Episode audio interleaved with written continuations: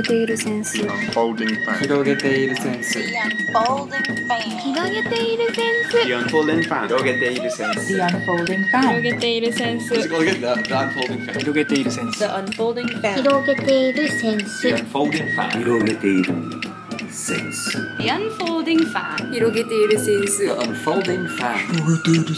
Unfolding fan. Unfolding fan. 広げているセンス The unfolding fan. 広げているセンス。 Wait, one more time. I think it missed it. fuck's sake something perfect I'll never get it that perfect go three two one and then No, it's fine. It's still going. the unfolding fan Chapter 11 Kitakata. I would like to take a moment, if I may, to paint something of a picture of the town in which I spent a year and three months of my life. Kitakata is located on Japan's main island of Honshu. The northern part of Honshu is known as Tohoku, literally east north area, within which can be found Fukushima Prefecture on the eastern coast. Kitakata sits to the western side of this Australia shaped prefecture. If you have been following thus far, you will have realised that the town is in the south of the north and the west of the east, an area known in geographical terms as the middle. In the past, Kitakata was written as Northern Direction, but at some stage the spelling was changed to roughly translate to Direction of Much Joy. Although the name is read as Kitakata, to English speakers it does look like somebody trying to say Kit Kat in some sort of hammy Italian accent.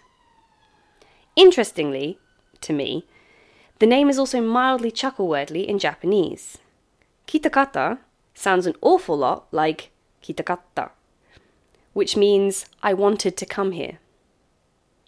I did not notice this pun until a teacher at a drinking party asked if I had wanted to come to Kitakata, a joke which was sadly lost on me until explained. The town is small, though not completely rural, and is famed primarily for ramen, a noodle dish allegedly sold in the town originally by merchants from China. Kitakata ramen is distinguished from other types throughout the country by its curly noodles and soy sauce broth, which is meant to be particularly delicious thanks to the local spring water. Within the humble town stands in excess of 100 ramen outlets. I have sampled an incredibly small percentage of these because I do not find the cuisine to be particularly tempting, being, as it is, noodles in oily water with a bit of spring onion and pork.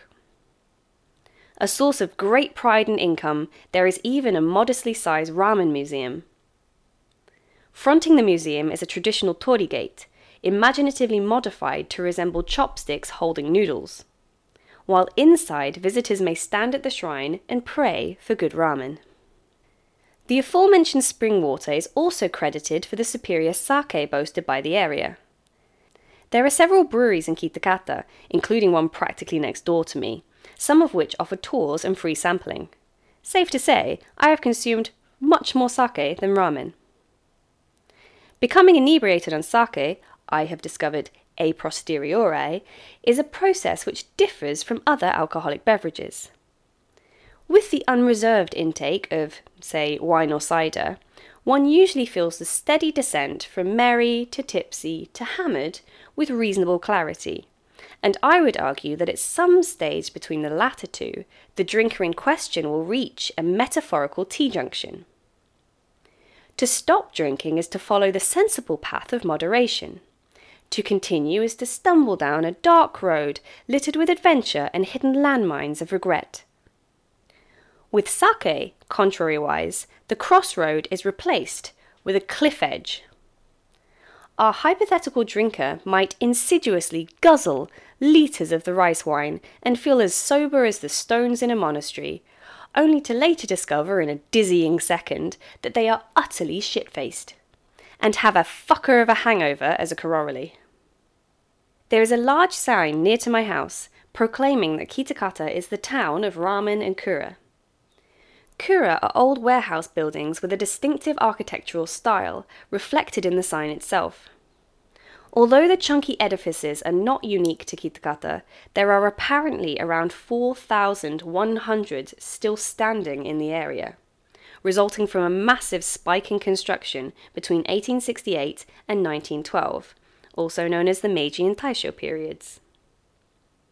Once used to protect stock from fire and thieves, a number are now in a state of decay, and most have been converted into more contemporaneously useful facilities like homes, restaurants, breweries, and souvenir shops. Still, a great amount of pride is afforded to these oddly charming storehouses, and copious homage is paid in the more recent design and construction of other things, such as an onsen, a brewery, public railings, a public toilets a horse drawn carriage, and traffic cones.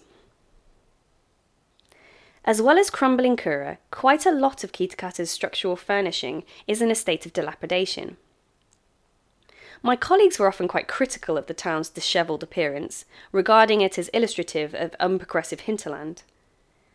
What I saw in the rusting metal and vine choked homes, however, was an area that accommodated a thriving community, but which lacked funding from larger powers. Moreover, I find evidence of decay in the image of nature unmanaged to be aesthetically exhilarating, and so thoroughly enjoyed my environs. However, it was the scenery beyond the town which was truly enchanting.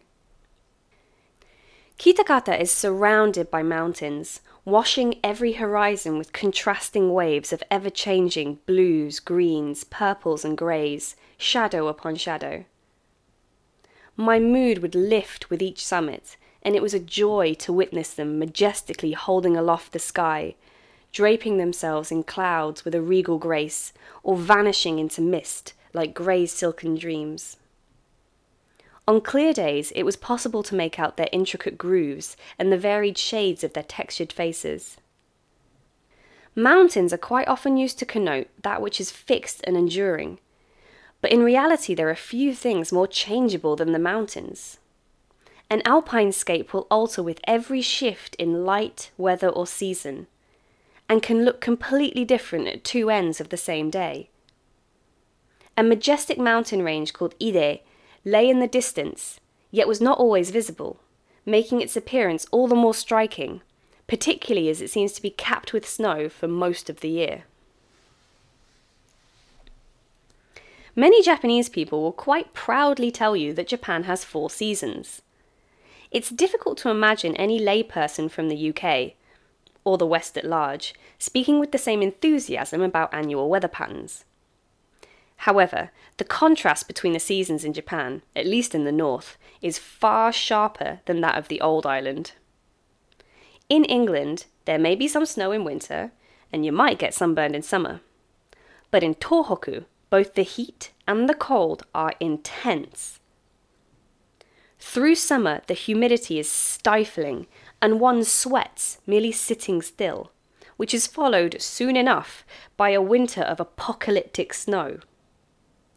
Any foreigner in the area will be told, repeatedly, about the meters of snow they will be buried under by the end of the year.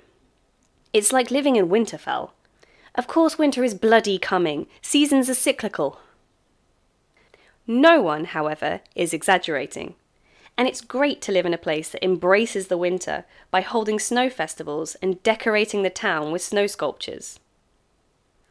Although, just as the English are not accustomed to clouds enough to stop grumbling about them, people in Japan suffer nonetheless in the sweltering heat and do not appreciate the need to continuously shovel snow just to clear a path to their front door.